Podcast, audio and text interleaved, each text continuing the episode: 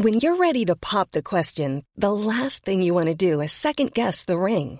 At Bluenile.com, you can design a one of a kind ring with the ease and convenience of shopping online. Choose your diamond and setting. When you find the one, you'll get it delivered right to your door. Go to Bluenile.com and use promo code LISTEN to get $50 off your purchase of $500 or more. That's code LISTEN at Bluenile.com for $50 off your purchase. Bluenile.com code LISTEN. Normally, being a little extra can be a bit much, but when it comes to healthcare, it pays to be extra. And United Healthcare makes it easy with Health Protector Guard fixed indemnity insurance plans. Underwritten by Golden Rule Insurance Company, they supplement your primary plan, helping you manage out of pocket costs without the usual requirements and restrictions like deductibles and enrollment periods. So when it comes to covering your medical bills, you can feel good about being a little extra. Visit uh1.com to find the Health Protector Guard plan for you.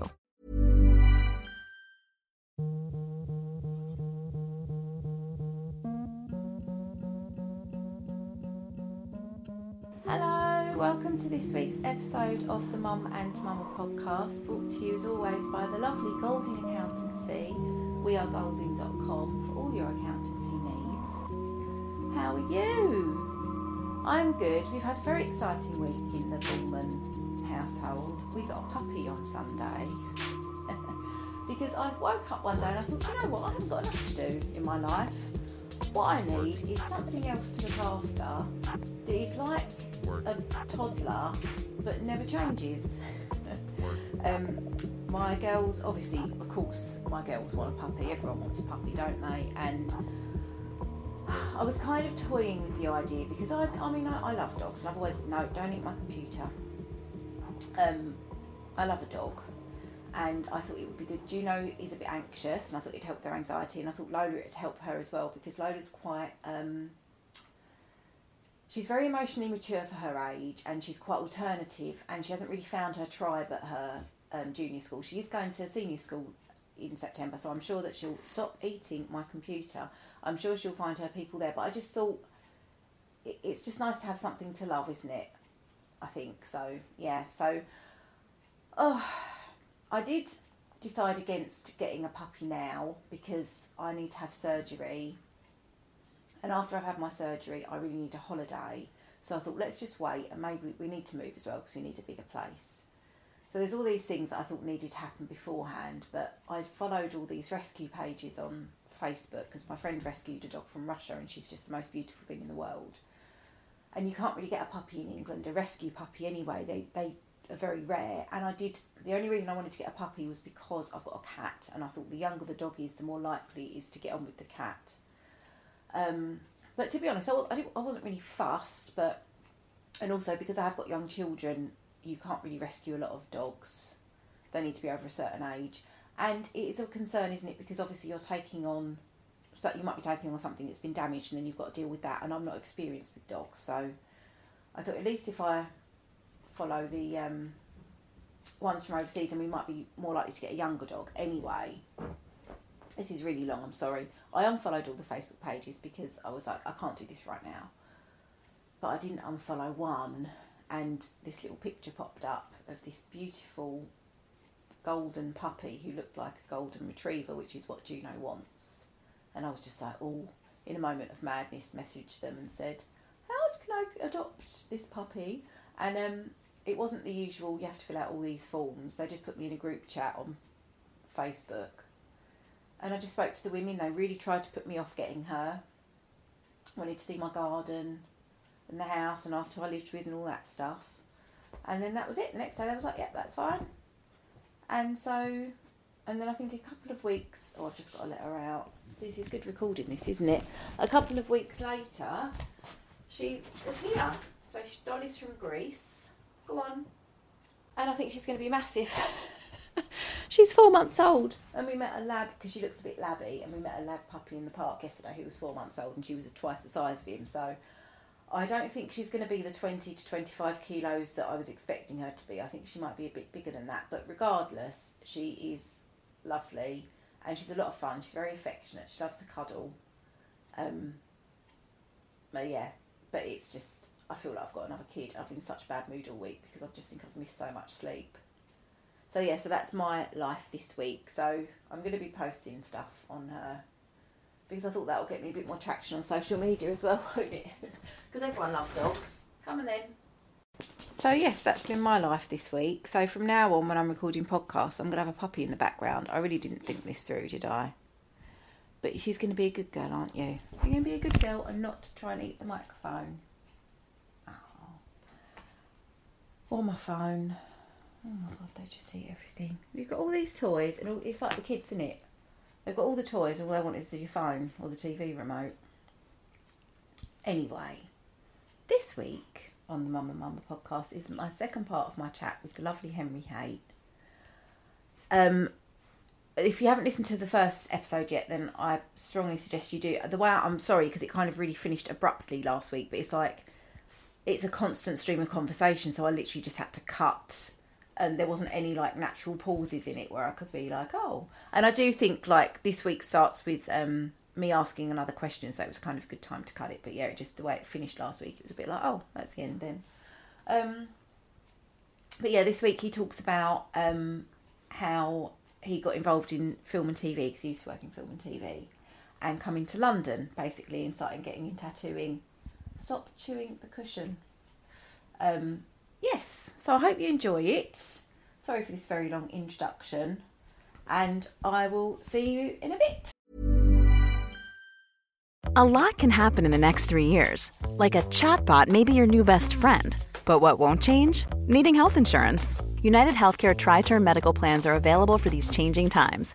Underwritten by Golden Rule Insurance Company, they offer budget friendly, flexible coverage for people who are in between jobs or missed open enrollment. The plans last nearly three years in some states, with access to a nationwide network of doctors and hospitals. So, for whatever tomorrow brings, United Healthcare Tri Term Medical Plans may be for you. Learn more at uh1.com. Mom deserves the best, and there's no better place to shop for Mother's Day than Whole Foods Market. They're your destination for unbeatable savings, from premium gifts to show-stopping flowers and irresistible desserts. Start by saving 33% with Prime on all body care and candles. Then get a 15-stem bunch of tulips for just $9.99 each with Prime. Round out Mom's menu with festive rosé, irresistible berry chantilly cake, and more special treats. Come celebrate Mother's Day at Whole Foods Market.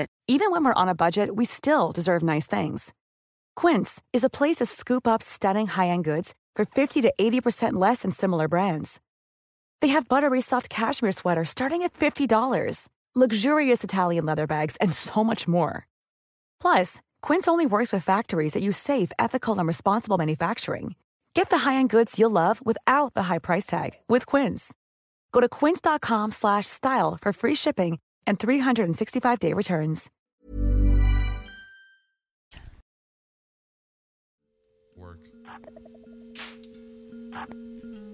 Work. There was always an element of rebellion in both my parents Yeah. that I wished they would have been more open with me about. I mean, I don't think they really were honest to me, and because I don't think they were, oh, he's going to go and do it. But I would hear my cousins, my my, my aunts, and their my brothers, their brothers, sisters talk about what they were up to when they were kids, and I, I like okay, you know.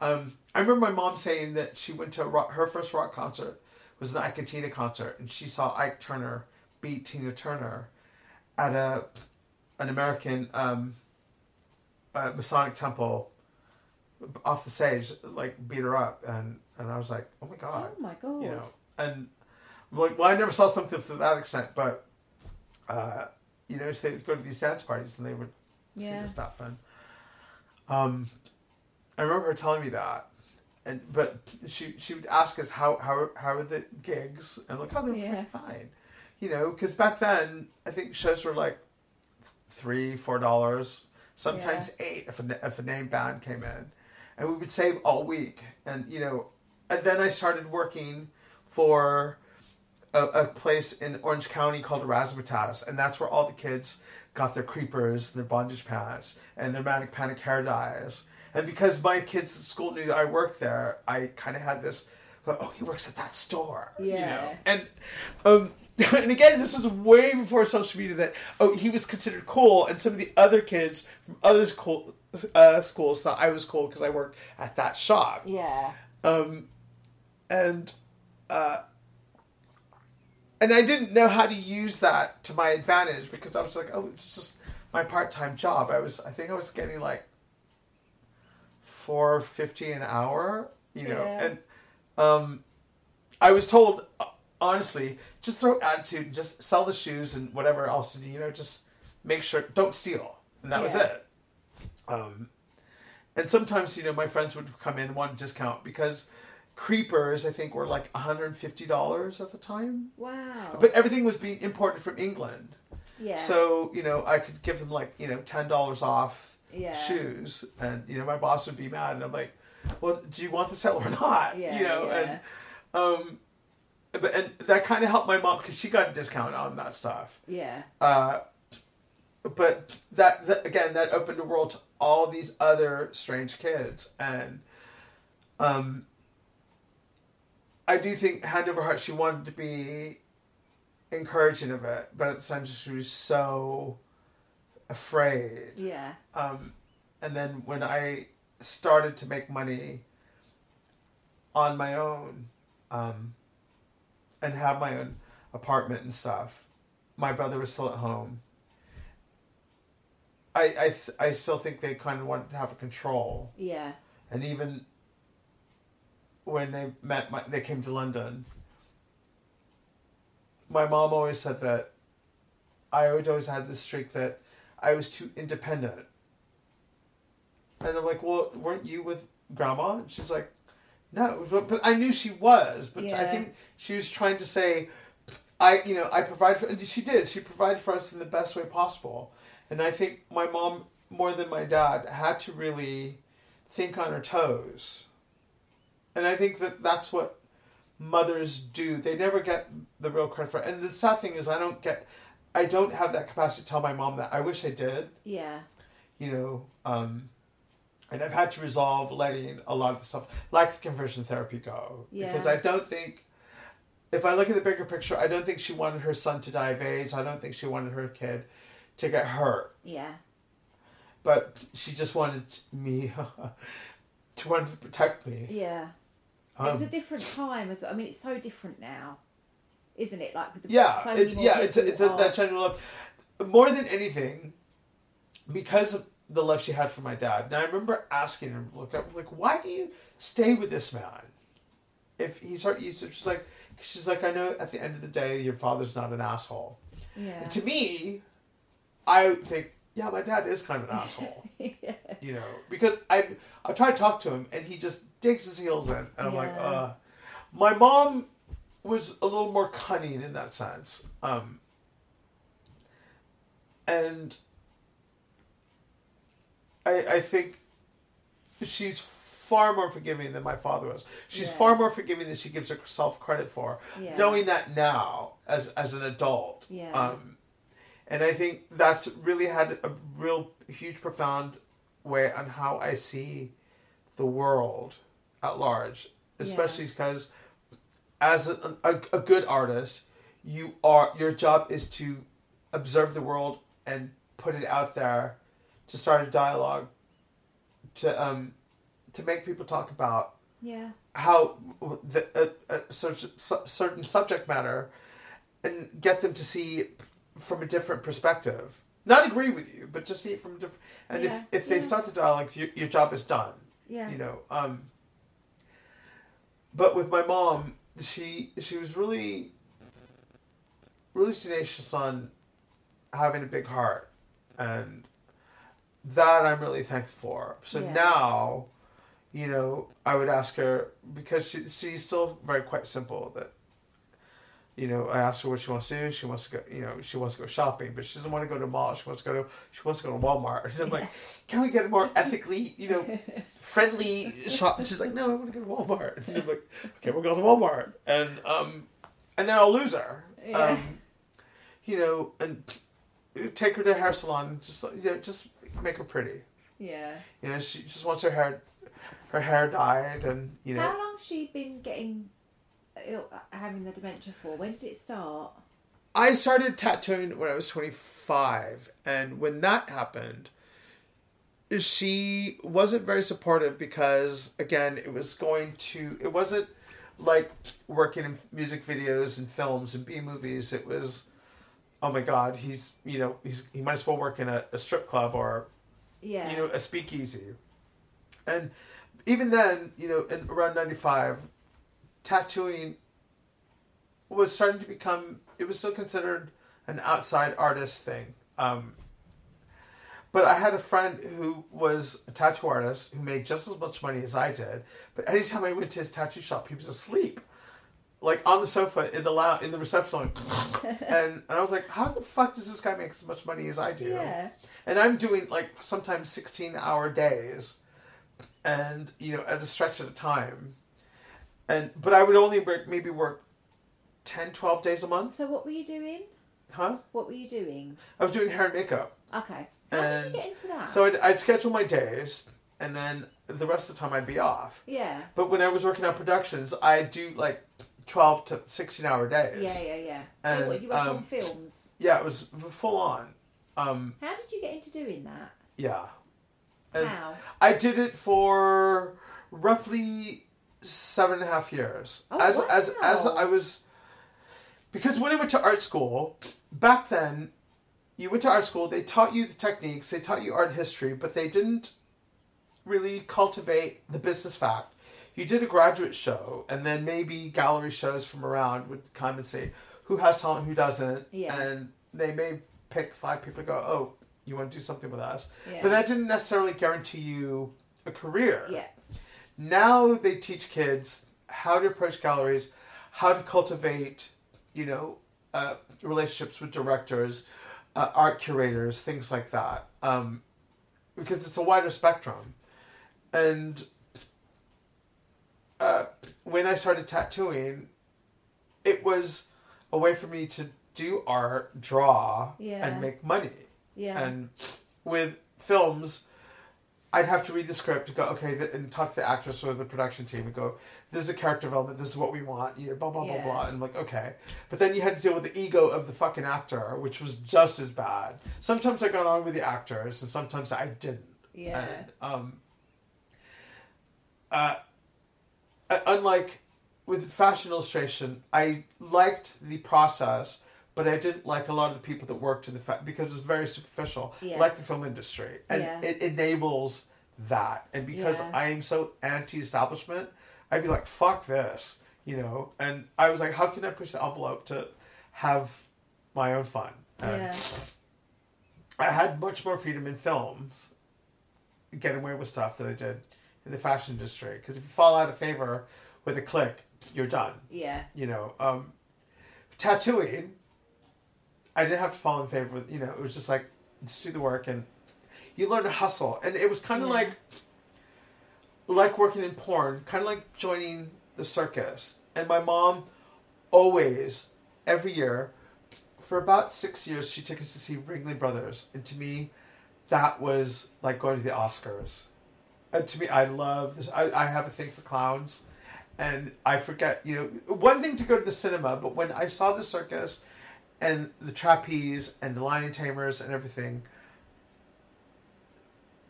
everything that was wrong at home went away. It was just it was pageantry. It was just Yeah. to the highest order. And she took us every year. And once I remember saying to her, especially when she said I couldn't do be a Renaissance man, I said, I'm gonna run away, I'm gonna join the circus. and I remember wanting to leave. I left the house and I came back like 30 minutes later, she's like, What's the matter? And I remember the circus isn't going to be in town for another 10 months. so I'm going to have to wait. And she was, she was like, She didn't say anything, but I was just like, Ugh. You know, and I used to hate, and to this day, I hated when she's right Yeah. you know um but with with with tattooing you have these anarchic weirdos as well that um could draw and make a living at it so and i i back to being in grade school I made friends through like meeting you and Warren and Yeah. Pip and you know there was some, a talent that you could do to meet people Yeah. and that was that was a really amazing thing. Like, wow, okay, now I know how to to do this. And as I did it longer, um, and I came to London, a company. It was Nissan was the first company because I'd already tattooed. I mean, if you like Boy George and Alexander McQueen and um, basically they're like, we don't want you to work on the launch of the Nissan Cube. Yeah. And I was like, what? And I swear to God, I never had the confidence to call myself an artist till about nine years ago. Why? Well, because I was, I always had this, uh, to, uh, I had this imposter syndrome. Like I went to school, Yeah. I learned about color theory, the art history, and stuff, um, learning techniques, but I never had the the capacity to go. You're an artist. This is what you do. Yeah. Um, and then when I was tattooing, I was like, okay, I, I'm tattooing him. I did, and then when company said, "Oh, will you? We want to hire you to do this," and um, it wasn't until I signed a contract and I looked at the the morals clause that I was like, "Holy shit! If I get arrested or if I badmouth this company, I'm gonna have to give the money back." And I asked them, like, "Oh," he goes, "We do that for all artists." And I'm like, say that, and it's like, we it's standard procedure. We do this for all artists. And I'm like, oh. And I and I thought, I guess I'm an artist now. Yeah. And um, and I told my my partner, and I started crying. He's like, "What's the matter?" I'm like, "Because I've never felt I was an artist." Well, you are. yeah. And he, and I'm like, "Oh, okay." And when galleries start to go, "We want to re- represent you," I was like, "Okay."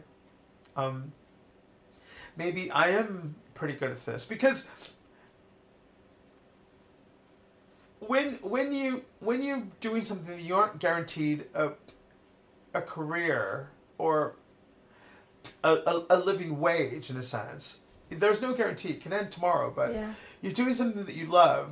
You kind of have this doubt and then when you finish the work there's the doubt is it good enough? Is it going to sell? You know you can tell yourself yes but then you know you don't want to be this narcissist going everything i touch has the midas touch. Yeah. but you know you kind of have to have this reality like okay there's this might be this point it might not sell and um i have a collective side when i finish the work but then when you know they, they put a dot on the wall there's a whew, or yeah.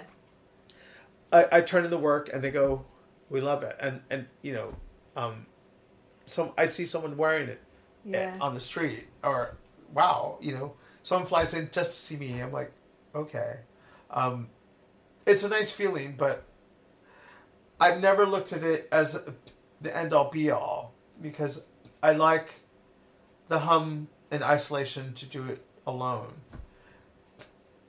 But again i never had that feeling till about nine years ago where i'm like oh maybe i, I can do this. And the, the only person i ever heard say this was shirley manson from garbage Yeah. where she said around 42 she felt that she was good enough to be a singer and i'm like you know uh, i'm like okay i'm not the only one Yeah. you yeah. know because i think you're given a talent you really want to do something but you kind of like well am i you know and i think if if you if you start doubting yourself that's the end of the, Yeah. the and i still have that okay because you know is is is it going to be good enough for people to like it? You know because you can have you have you can have good work. And if i look at andy warhol who had a huge profound effect on me kind of like with punk he had these band of weirdos and the subculture.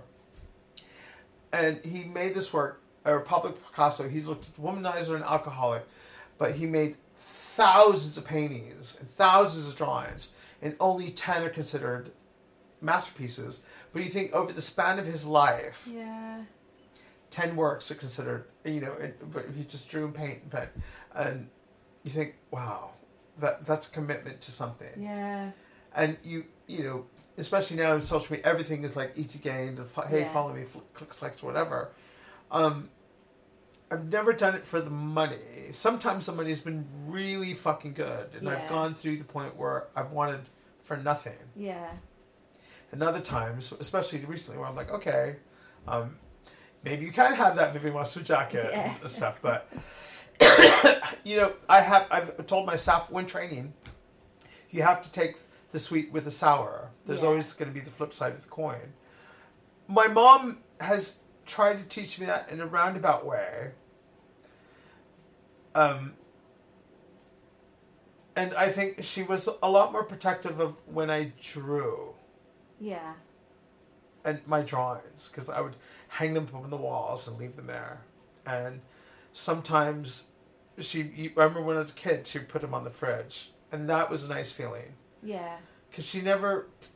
I don't think my mom was ever told that her mom was proud of her, and I think instinctively that kind of trickled down to me Yeah. until when I worked in film that she's like, oh, he's doing something that she could brag about Yeah.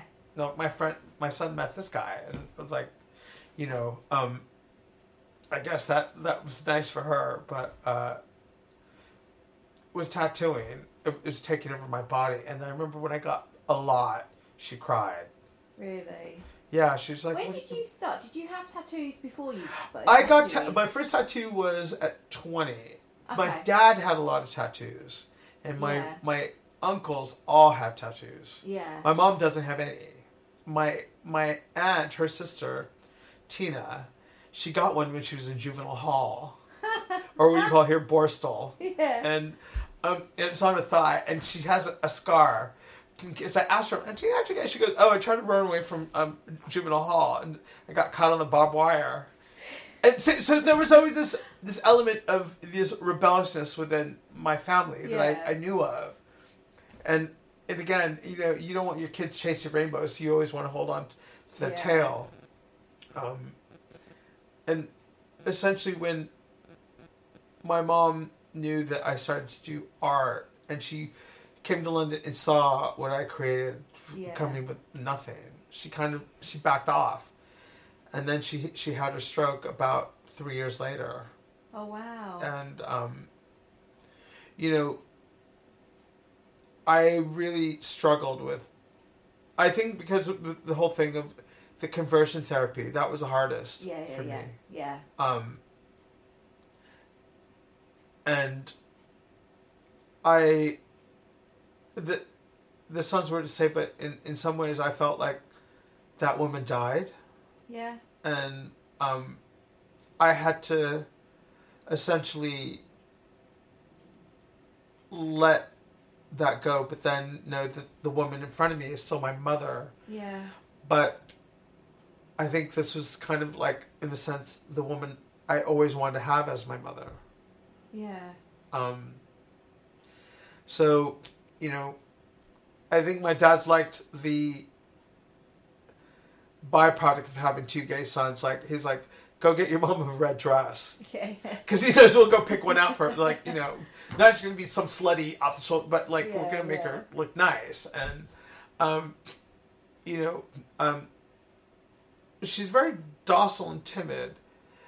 There are things that I, I loved about my mom growing up that she was very, very mama bear about.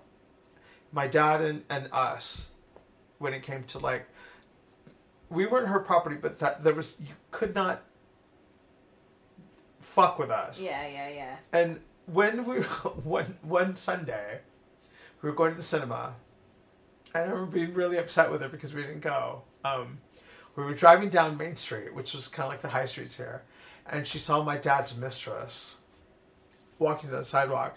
I shit you know what I mean? She did a fucking donut mid traffic. Oh, the cars consuming everywhere, and me and my brother in the back, she going, Wah!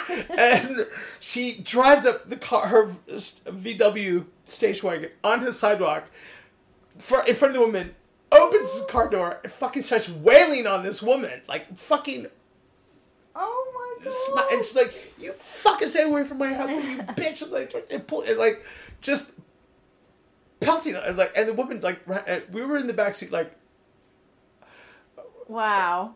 and my mom was like, terrified, like, and she's like sh- physically shaking, and I was gonna say, she's like, "Don't say anything." She's like, "Just be quiet," and we we went home, and uh, she, we went to our bedrooms, and we were like We didn't know what to say. We were fucking terrified. Yeah. And I remember my dad had a chopper. He was a biker. And you could hear his his a motorcycle coming, and I was like, "Oh my god!" And fuck, she was just like, she pulled my dad's gun on him, and she's like, "Me and the kids, or that fucking whore? You can have both." And she's like, "I'm si-, and Yeah. I'm just like, I was, I was like, okay, she, she's kind of badass in that Yeah. respect, but she was like, How old were you? I was 12. Okay. Oh, so you were old enough to I, understand. I was I was old enough to know what was happening, and I Yeah. fucking it tore me apart because there were times where I would see my mom home alone on a Saturday night. My dad would be out, and Yeah. and now he's he's having to look after her, and I don't know if that's his comeuppance or whatever, but you know, it, she she stuck it out for so long, Yeah. and but I How remember. long were they separated for? You said that they were separated for a, a while. My parents they separated when from eleven to thirteen to Okay. fourteen, Okay. and um, uh, and then they separated again for another year. Yeah. And then my dad bought my mom a house. And, and, and I guess you know, happy wife, happy life. Yeah. But um, Did she see anyone else while she was separated from your dad? Has she ever had anyone else? No, I think I think I think there was a time where she there were guys that were interested in her, and I remember when my mom, I was seventeen, and she talked about sex to me matter of factly, Yeah. and she said she'd only been with three guys in her life, and I was like, Wow. And I, t- and by seventeen, I was like, oh my god, I'm a fucking whore compared to this, and. Um, not that you know I'd had that many, but I like I definitely surpassed my mom's Yeah. numbers, and um, and even once my brother and me got into a fist fight in our in the, our backyard because he had a sleepover friend who he had a crush on, and the boy ended up in my room and I ended up having sex. I don't know how my brother found out, but we had a knockdown, drag out fight, like almost like you know, and my brother was devastated and he he screamed out in the backyard, "I hate you, you fucking whore!" And my dad and mom were in the living room, and I heard him go, "Irene, who are the kids talking to?" and um, we never told our parents. Yeah. Never told them what it was about, and um, uh, it was it was it was weird because I think again. I think my parents didn't want want to be like you know they wanted to be they were they considered themselves sexually liber- liberated to a certain degree, Yeah. but when it came to the kids, I think that's all with all parents. Um, but when she told me she'd only been with three guys in her life, I was like, "Holy shit!" You know. And uh, again, it's a generational construct of how you live your life, and and that end. Um, and I, you know, I'm amazed that there are people now. Now it's like you know with polyamory and this, that, and the other thing, Yeah. and you know, I've definitely met a bunch of married men that I would have never thought would be gay, or, but if friends, husbands, wives, it's like, you know, um, they've come, and I'm like, you're my friend's husband, and um, no, Yeah. and I'm like. I'm like, I'm like, I'm like, I don't want to live on Wisteria Lane. I'm, you know, I'm gonna check out. Yeah. Um, yeah. but with my mom, I've always noticed she- that, especially when it came to us, and that there were certain things that just like I've I've seen that elements that side of her, that that mama bear thing only three times in my life, um, and I and I think that was her way of showing us that she loved us and really wanted to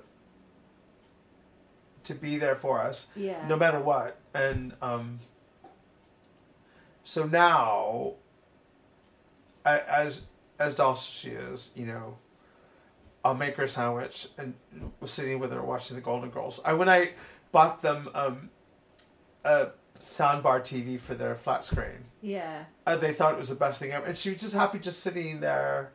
And my mom likes those things that I cannot stand. You know, those you going go in Hobby Lobby with all the you know the words on those plaques that you have in the kitchen. Yeah, yeah, and, so, yeah, and I yeah, fucking yeah. hate those things. Yeah. Such bullshit, and she loves that stuff. Yeah. You know, and, and I think those are her way of getting affirmations Yeah. subliminally in her head. Whereas, you know, I tell myself in the mirror Yeah. those before, like, snap out of it. Come on, you you got you got this. Yeah. You know, I don't need some reminder, but I think she's always wanted this idealized home life, in, in a sense, and I've wanted to go out and live life warts and all within that, and I think, in in a sense, doing that is in respect to how they've lived. Yeah. I I've not that I've done more or anything, but that because I've seen what they've sacrificed, that's only encouraged me to virtually really want to go out and really try it to see if I can do it. Yeah. And, and and yeah, and I did. You know, um, it wasn't easy, that's for sure. Um, but I know, but I knew that when they came to London, they, my mom, I remember mom looking around. She's like, "Oh, okay, Yeah. all right." So did you have a tattoo shop in LA? No, I was working for someone in LA at, at the Funny Farm in Silver Lake, and I lived um, much like Shoreditch. You know, it was very bohemian. The rent Yeah. was cheap, and you know, um, had a, a an artist uh, vibe to it.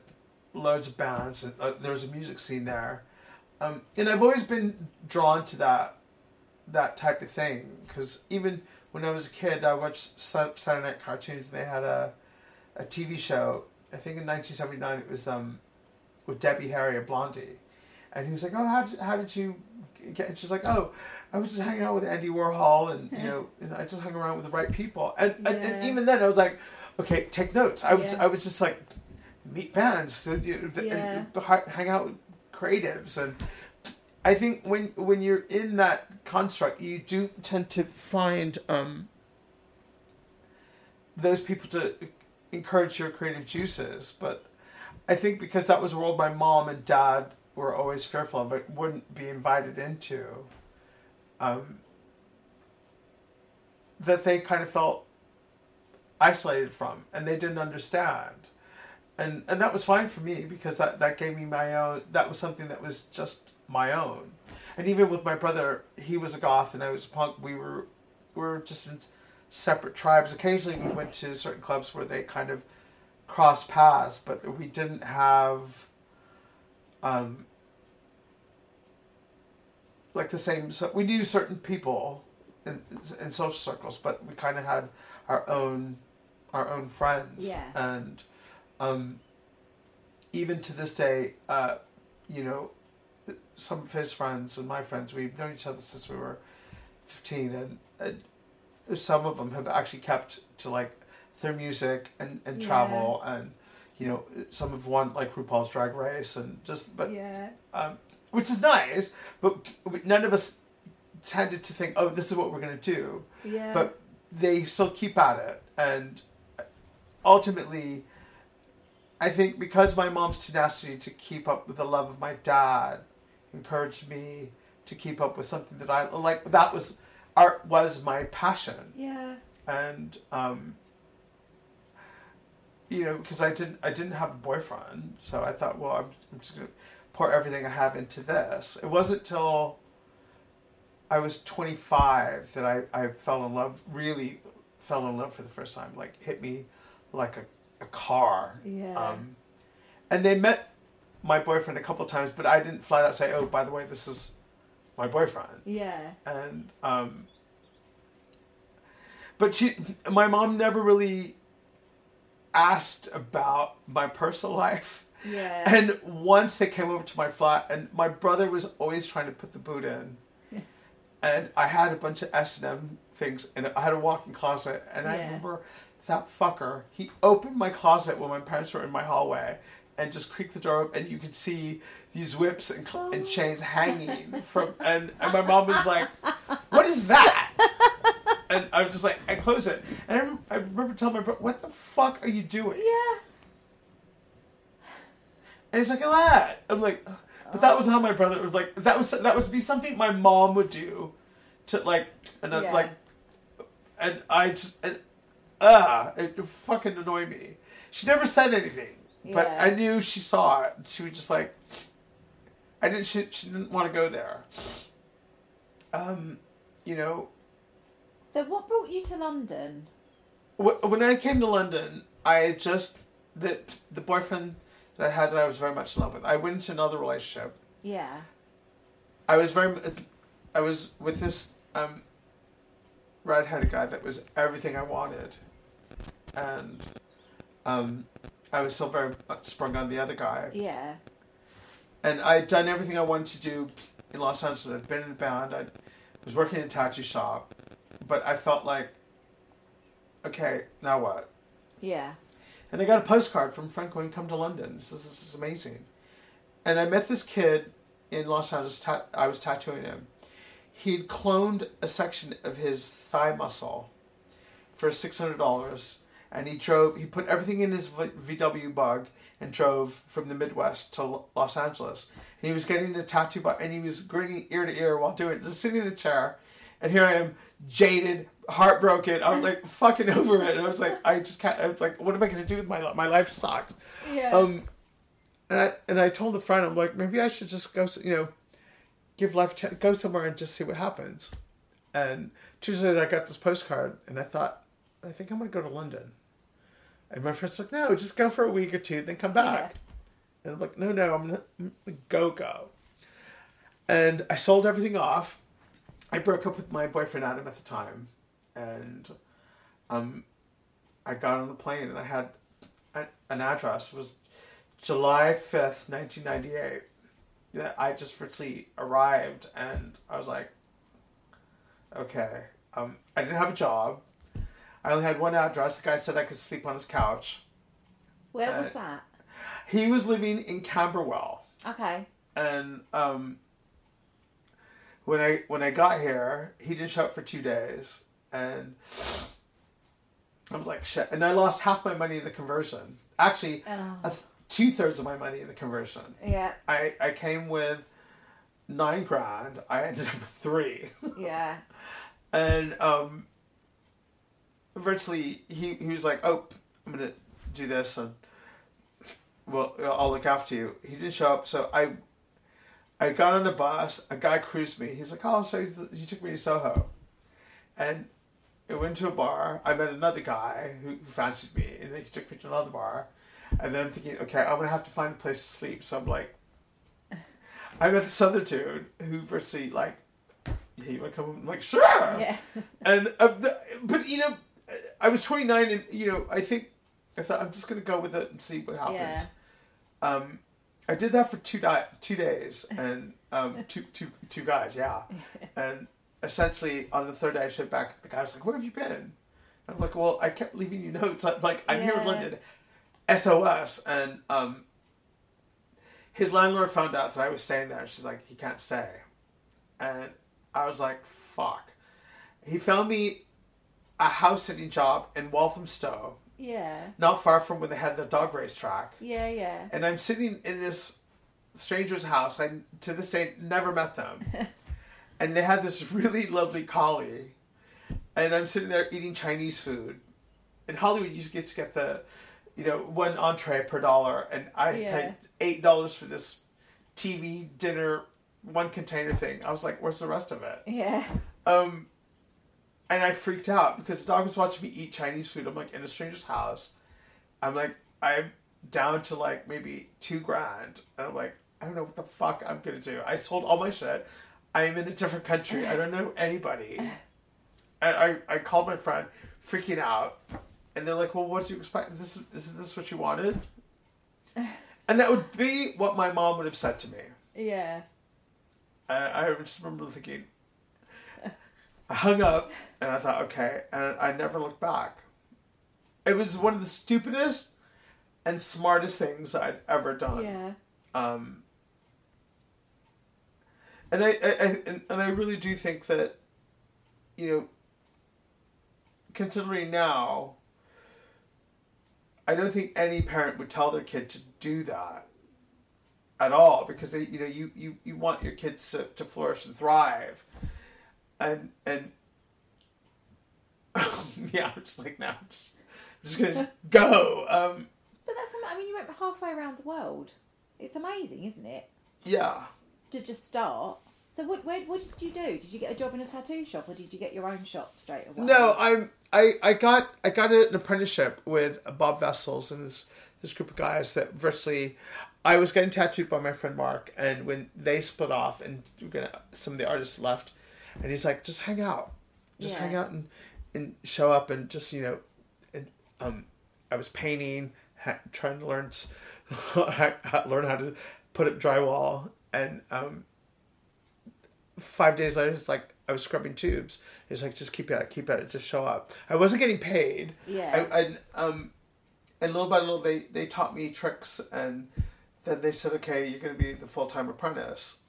And I was like okay and I showed up every day if I wasn't on a film set or a porn set or a music video production I was at the shop Yeah. so on the days I was scheduled for productions, I told my boss Bob, here are the days I'm not going to be here.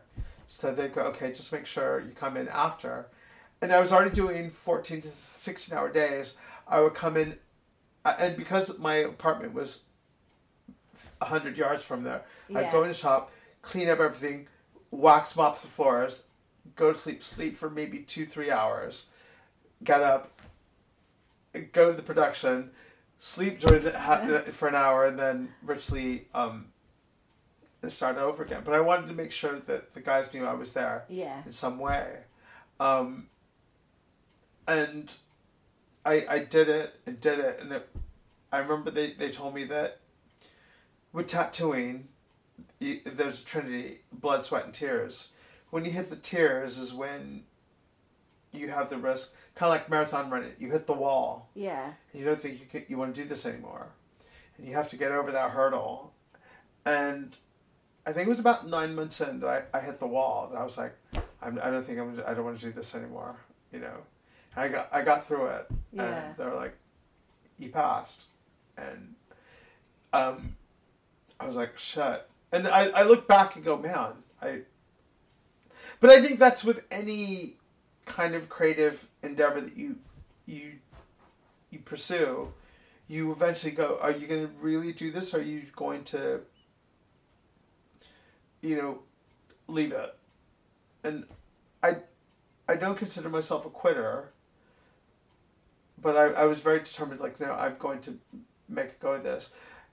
It, it wasn't until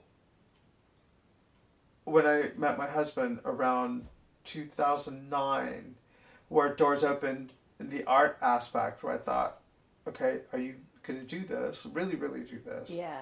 And and I thought, and I had a, a, sit down with him going, I, I really want to pursue this now as as a full time art art thing. And I'm like, you know, I'm gonna be investing money. Is that okay? And he's like, yeah, go ahead. And I'm like, okay. And it wasn't till four years into our relationship, near the end, where I figured we should have checked out and stopped, that it really started to take off.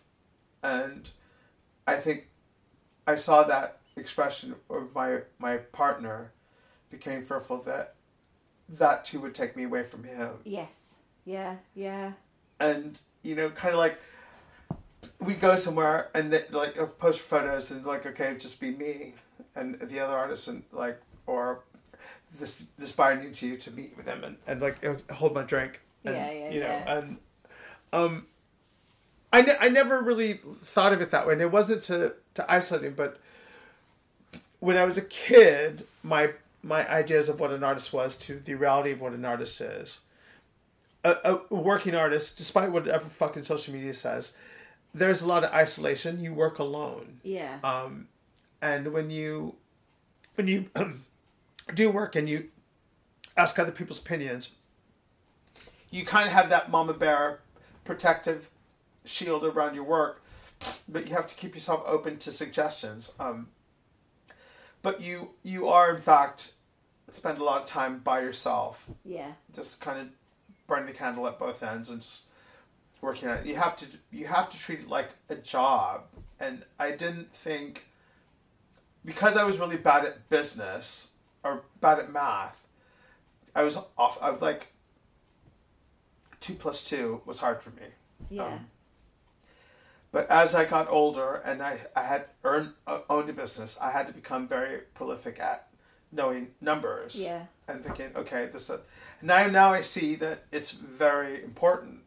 Um, now when I've had a few schools ask me, "Would you speak?" and and the kids are like, "Well, how much do you make? And who have you met? And who, how, what is?" Yeah. I'm like, "Yeah, that's all good and stuff. That's the rock star aspect of it, but you still have to treat it like a job. You have Yeah. to like get up, do the work, and virtually look after your own body of work as well as your own figures. Because if you don't, you're done. And um, you know, you no one can be the the best businessman other than yourself.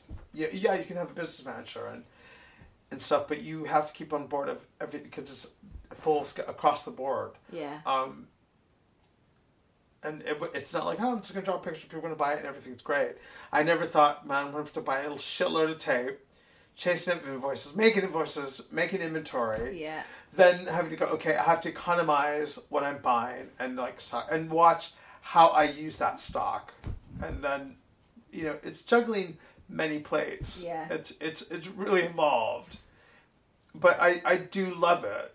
And I like the aspects when I'm by myself, and that exhale when it leaves the studio or when I'm told it's it's gone somewhere, because I feel like part of my heart is in someone's home Yeah. and stuff, or just even when I'm I'm worn on you know other people's skin. It's like I forget what I've done, and then sometimes like oh okay maybe I don't suck, but you know early on, I remember hearing that being an artist is a poetic curse because you're given a gift that you don't know what to do with, Yeah. and you have to figure out what you want to do with it. Um, and I think because m- my mom has put her love into my dad, that was her passion. Yeah. Then I thought, okay, what am I? Where, where am I going to stick my passion and stuff? Ultimately, you know, that has been my work.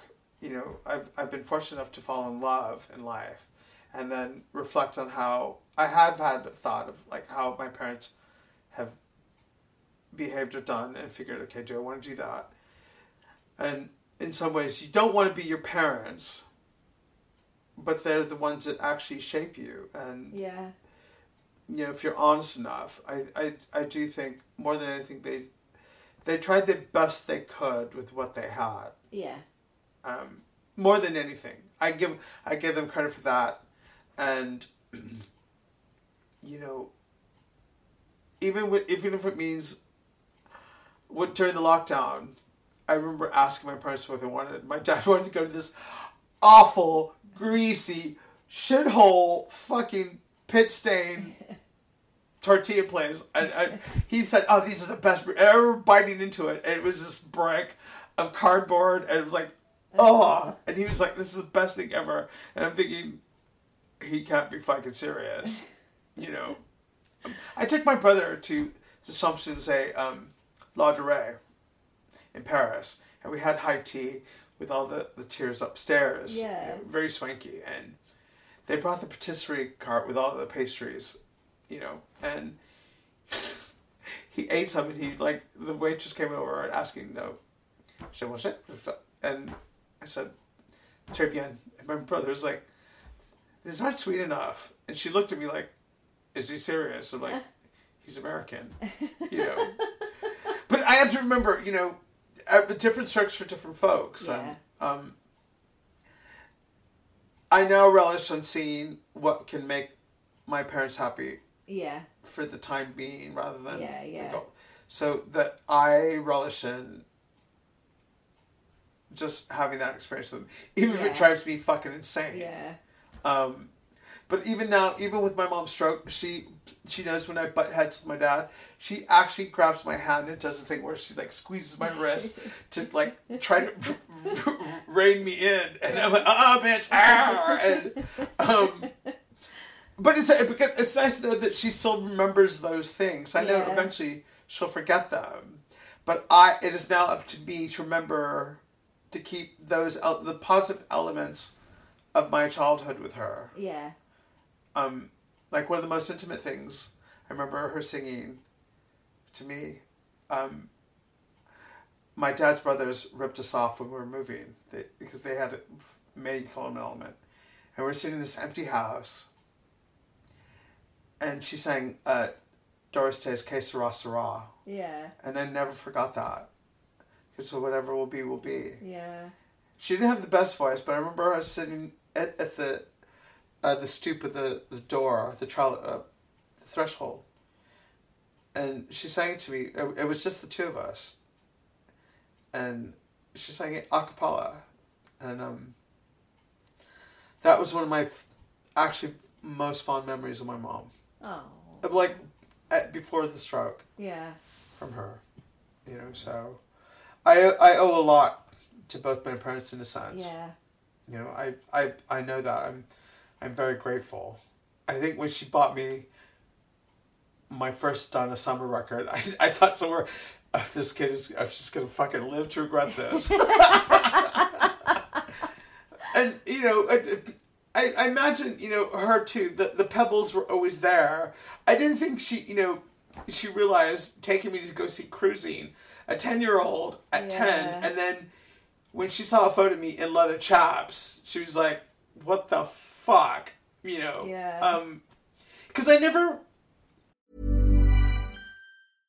Imagine the softest sheets you've ever felt. Now imagine them getting even softer over time. That's what you'll feel with Bowl and Branch's organic cotton sheets. In a recent customer survey, 96% replied that Bowl and Branch sheets get softer with every wash. Start getting your best night's sleep in these sheets that get softer and softer for years to come. Try their sheets with a 30-night guarantee. Plus, get 15% off your first order at bowlandbranch.com. Code BUTTERY. Exclusions apply. See site for details.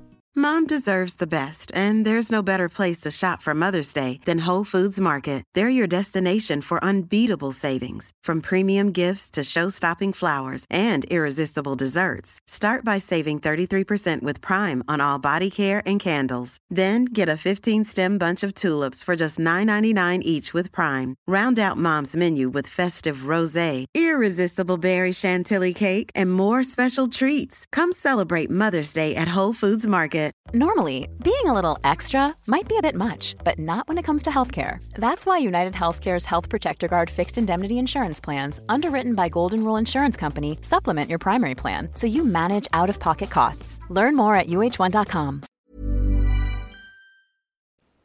really threw that in her or, or waved that stuff in her face because it was it was very private you know m- and my brother is a drag queen and i think it must have been much harder for my mom to live with my brother and then you know and sometimes i always was that my mom would borrow my my brother's wigs Oh wow. you know and i'm like yeah.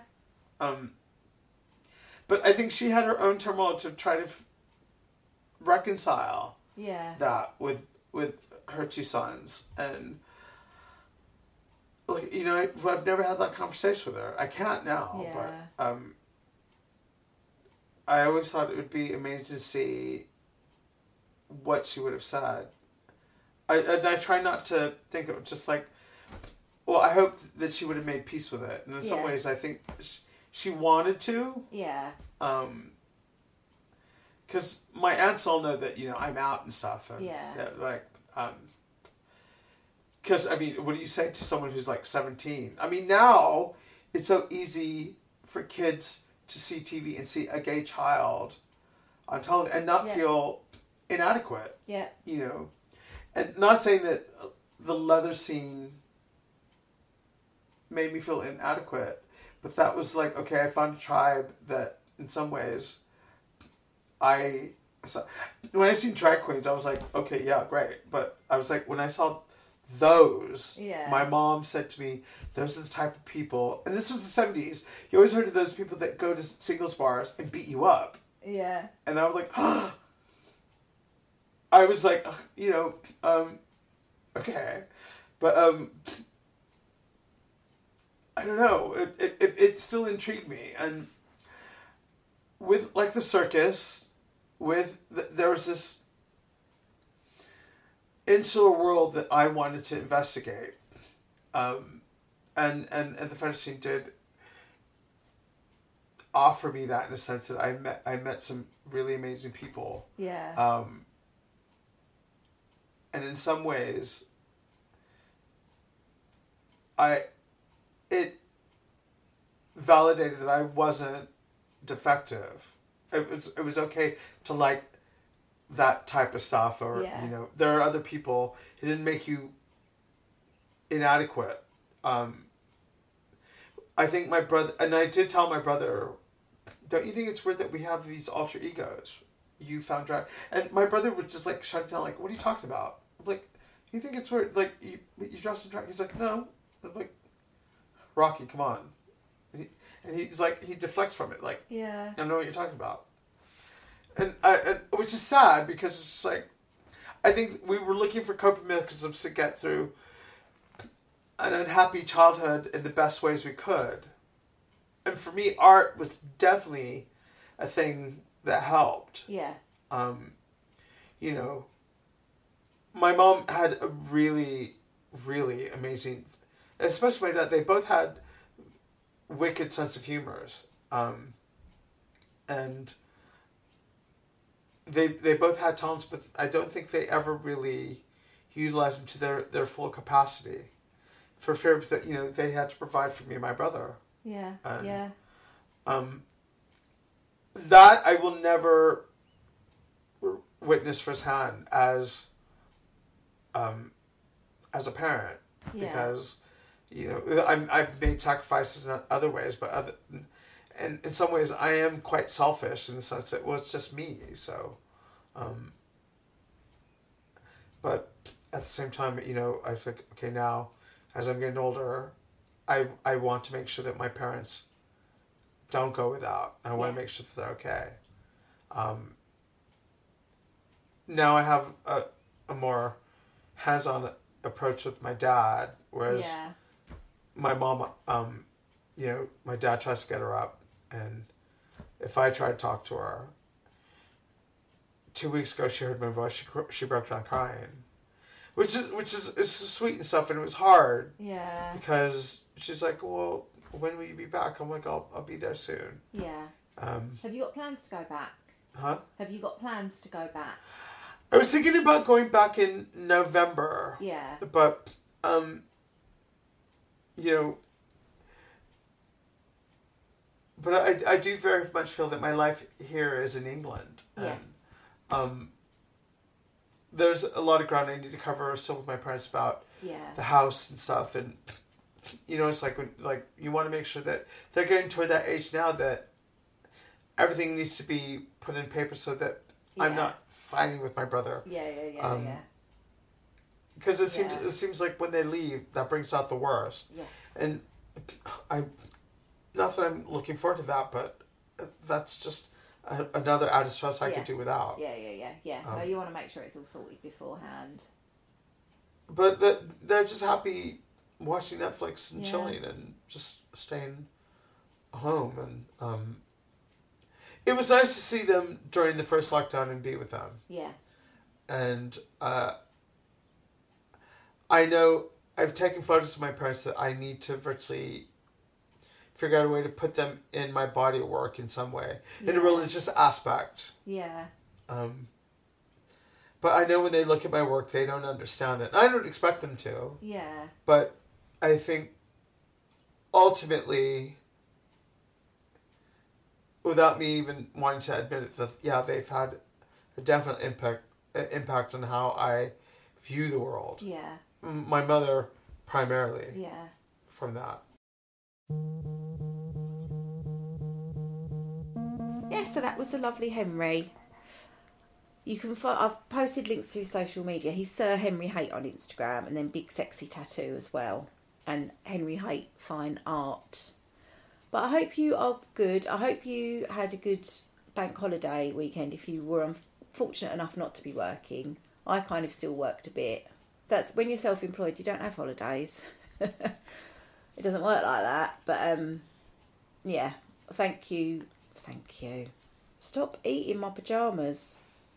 Oh my god. I'm starting puppy training next week. She's going to be the best behaved puppy in the world, aren't you, darling? Um, yeah, thank you for listening. Please share the podcast. Please subscribe. Oh, I have very exciting news as well. I'm going to be at Bestival this year. I'm going to be interviewing artists at Bestival, so I'm very excited about that. And hopefully, I'm going to have Rob da Bank and his lovely wife Josie on to talk about Bestival soon. Camp Bestival because I've got kids, so I can't go enough fun anymore. Um, so yeah, I'm going to have them on soon. I'm going to the festival, so I'm really excited about that. Work. So yes, but big love to you all. Stay safe, stay sane, Work. and I will see you next week. Bye.